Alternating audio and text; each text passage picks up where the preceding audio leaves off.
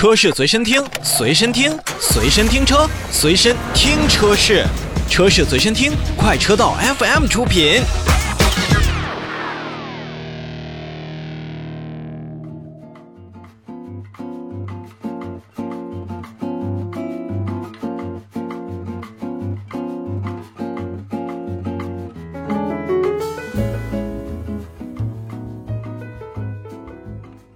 召回信息，我们首先看丰田。丰田呢，在前一阵子发布了自己很多的电动车型，当然都不是现在所发售的，都是丰田章男在一个视频当中为大家来所体现的。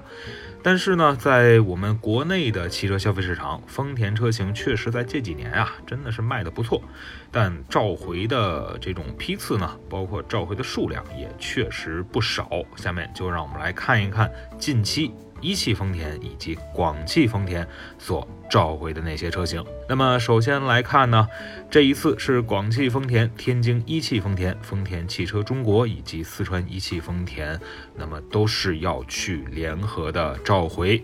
那首先来看一看广汽丰田。广汽丰田呢，决定从明年的4月16号开始召回共计468465台车型，那么这其中就包括了2020年4月15日到2020年7月6日期间生产的部分威兰达，共计18402台，以及2018年7月27日到2020年7月7日期间生产的部分 C-HR 车型，共计105,165辆，还有2017年12月7日至2020年10月10日期间生产的部分凯美瑞车型，共计344898台。那同时呢，还有天津一汽丰田所生产的194,058辆的车型，但这个召回的时间呢，相对来说就是更加的遥远一些，是在明年2022年的8月31日开始去召回，其中包括2018年5月4号至2020年7月10号期间生产的部分奕泽车型，共计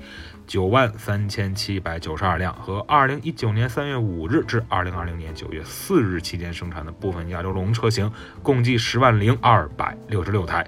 还有丰田中国，那么也是在明年的4月16号要召回127,496辆的雷克萨斯车型，那其中呢就包括2018年12月14日至2020年5月18日期间生产的部分进口雷克萨斯的 UX200 车型，共计609台，以及2018年12月24日至2020年4月24日期间生产的部分进口的雷克萨斯 UX260H 车型，共计12364辆，还有2018年2月13日至2020年4月24日期间生产的部分进口雷克萨斯 ES300H 车型，共计60751辆，和2019年7月29日至2020年4月17日期间生产的部分进口雷克萨斯 ES200 车型，共计39636台，和2018年6月25日至2020年4月28日期间生产的部分进口雷克萨斯 ES260 车型，共计14136辆。那最后呢，就是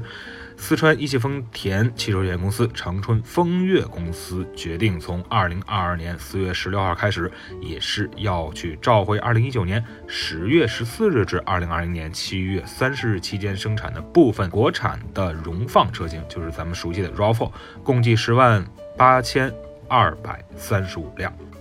这么多台车型，那么召回的范围的原因呢，是由于发动机的废气再循环阀内部的构成件可能会被燃油中较高浓度的成分所腐蚀，导致阀体呢运作不畅，可能会造成发动机的运转不良。极端情况下呢，车辆会在低速行驶当中熄火，增加发生碰撞事故的风险，存在安全隐患。